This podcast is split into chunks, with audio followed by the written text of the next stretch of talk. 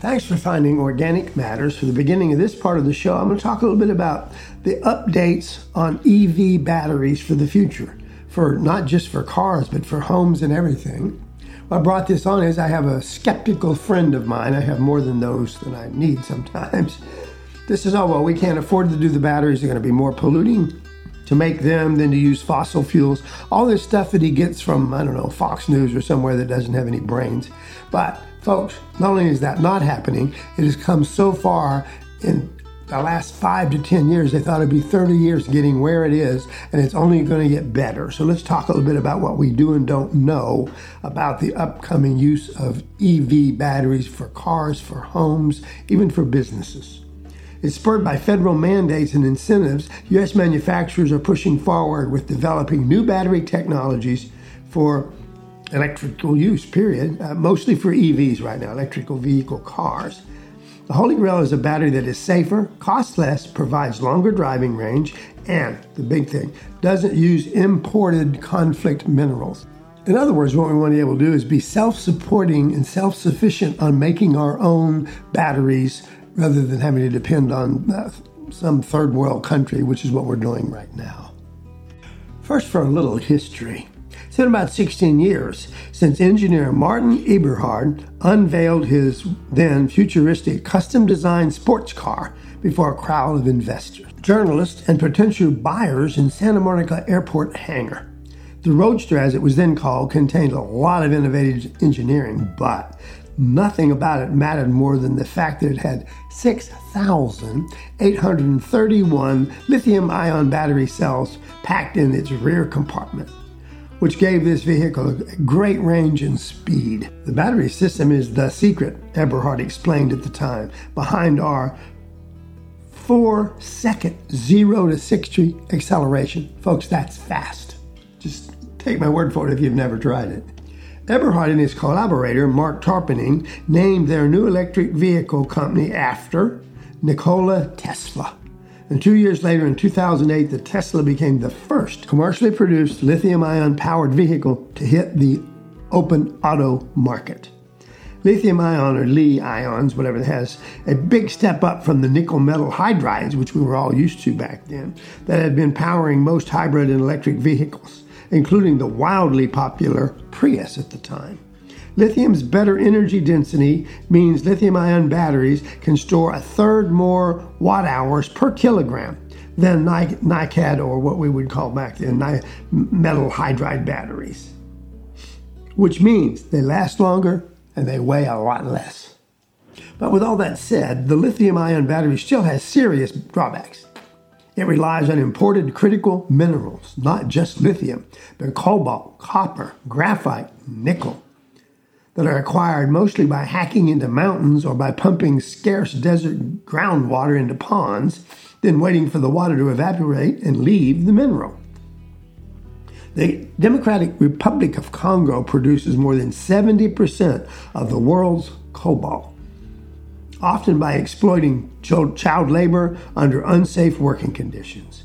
Other minerals come from countries with which the United States would prefer to loosen economic ties, including, of course, Russia, which provides about 20% of the world's dwindling stores of nickel, and China, which supplies virtually all the graphite used in EV batteries internationally today. We don't necessarily have the ability to get some minerals unless we go to places that are basically defined as not acceptable. For instance, China has threatened to keep its graphite for its own prodigious battery industry. Market analysis predict the global demand for lithium will exceed the supply as early as the year 2030. We have got to figure out a different way of making batteries. With state and federal mandates and incentives pushing into auto companies to prioritize battery powered vehicles in their fleets, and volatile gas prices moving more consumers towards zero emission transportation, automakers and battery companies are rushing to do just that. They are working to develop different ways to make batteries which decreasingly cost, decrease the energy density, which translates into all important longer driving ranges. And weaning the industry off of the US government, what they call foreign entities of concern. Batteries that replace so called conflict minerals with domestic minerals have advanced beyond research and development to their testing phases. A battery that reduces cobalt in favor of nickel, manganese, and aluminum is already in commercial production. Several companies are working on solid state batteries, which use no potentially flammable liquids, and plans for gigafactories devoted to battery manufacturing uh, in the United States are abound. There's tons of new ones going to come online. The passage of two new federal laws, the 2022 Inflation Reduction Act put in place by Biden, and the 2021 Infrastructure Investment and Jobs Act, is expected to move the industry along more rapidly. The U.S. has offered a $7,500 tax credit to buyers of most new EVs since the end of 2009, but starting in 2023, the IRA ties that tax credit to buyers of most new EVs since the end of 2009. However, starting in 2023, the IRA ties that tax credit to certain requirements for sourcing of critical minerals and manufacturing of batteries. And by 2029, only EVs that are at least 80% uh, using minerals sourced within the United States or its allied nations, and 100% of North American manufactured and assembled components will qualify for the full credit. In other words, American made uh, and, and, at least uh, friendly to uh, the people that we want to deal with, not to the countries like China and Russia and those that are uh, Uh, could cut us off. We, we just can't afford to do that because we are going to be, folks, in the electrical vehicle business. It might not be five years, it might not be 10 years, not going to be in my lifetime, but it's happening. There is no turning back. Fossil fuels have a limit. We cannot continue and wait till we run out of that limit to find out what we're going to do. That's just stupid, and we've done stupid things before, but we ought to be bright enough now not to wait till it's too late. And moving that direction, uh, a little ways back, Nevada based Panasonic Energy announced that in 2025, not very far down the road, it would start making EV batteries from nickel recycled only in the state of Nevada with no other coming from out of the country. You might think about it this way, folks. This is what I'm trying to get people to understand because, again, I have a lot of friends that just don't follow this. We're transforming a hundred year old business based on the internal combustion engine into an all EV business. And we want to make sure we're doing it so that particular approach will be around for another hundred years. And then who knows what will come along, whether it's hydrogen power or other forms of energy we're currently not even uh, thinking we're able to use on a regular basis. As an interesting, uh, again, scientific note on the side, sulfur has roughly four times the potential energy storage of nickel, manganese, or cobalt, and it is literally dirt cheap. It's a byproduct of petrochemical operations back to fossil fuels. Oil drillers give it away by the ton. No one has ever made a lithium sulfur battery with a commercial application speaks to how difficult it's going to be to do. At this point, the battery works well. That's the good news. The bad news is at this point in development, the battery can recycle very successfully about 100, uh, maybe 100, 150 times, and then it slowly dies.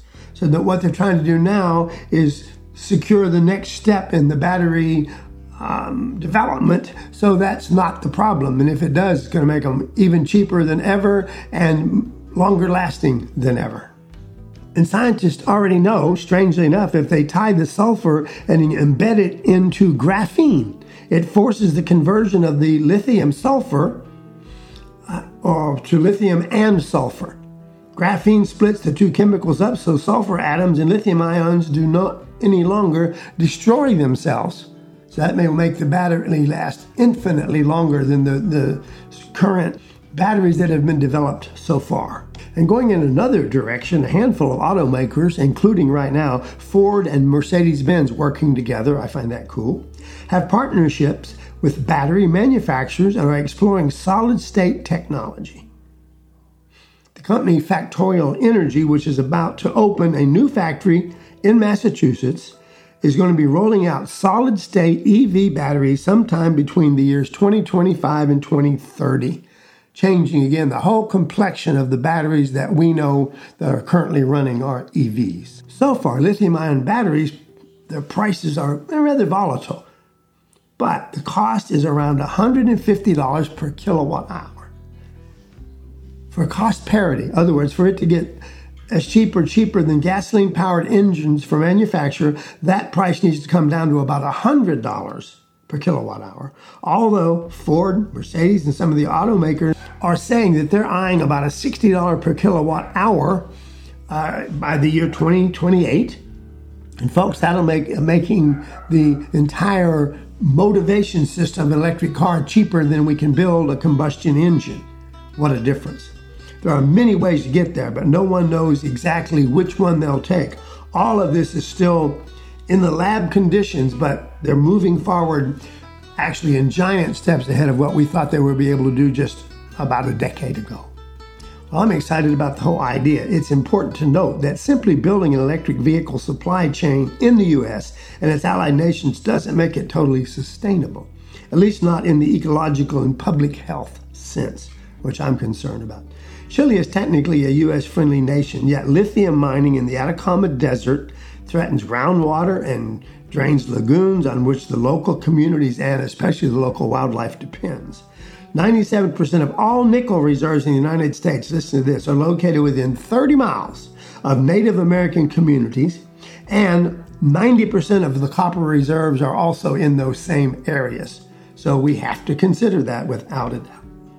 At this point in our history, wherever the drawbacks might be, whatever they might be, the acquisition of lithium, no matter where it's found, probably is not going to slow down in the near future. Not only does our dependence on gas and diesel engines harm the climate and our lungs and our environment, we continue to export billions of dollars on an annual basis to countries that don't share our ideals. They don't give a damn, in other words. Battery technology may not be in every sense benign, but we have much greater control over how we regenerate the electron we've ever had over where we get our oil. The future of transportation is electrification. In the long term, folks, the debate the debate's over.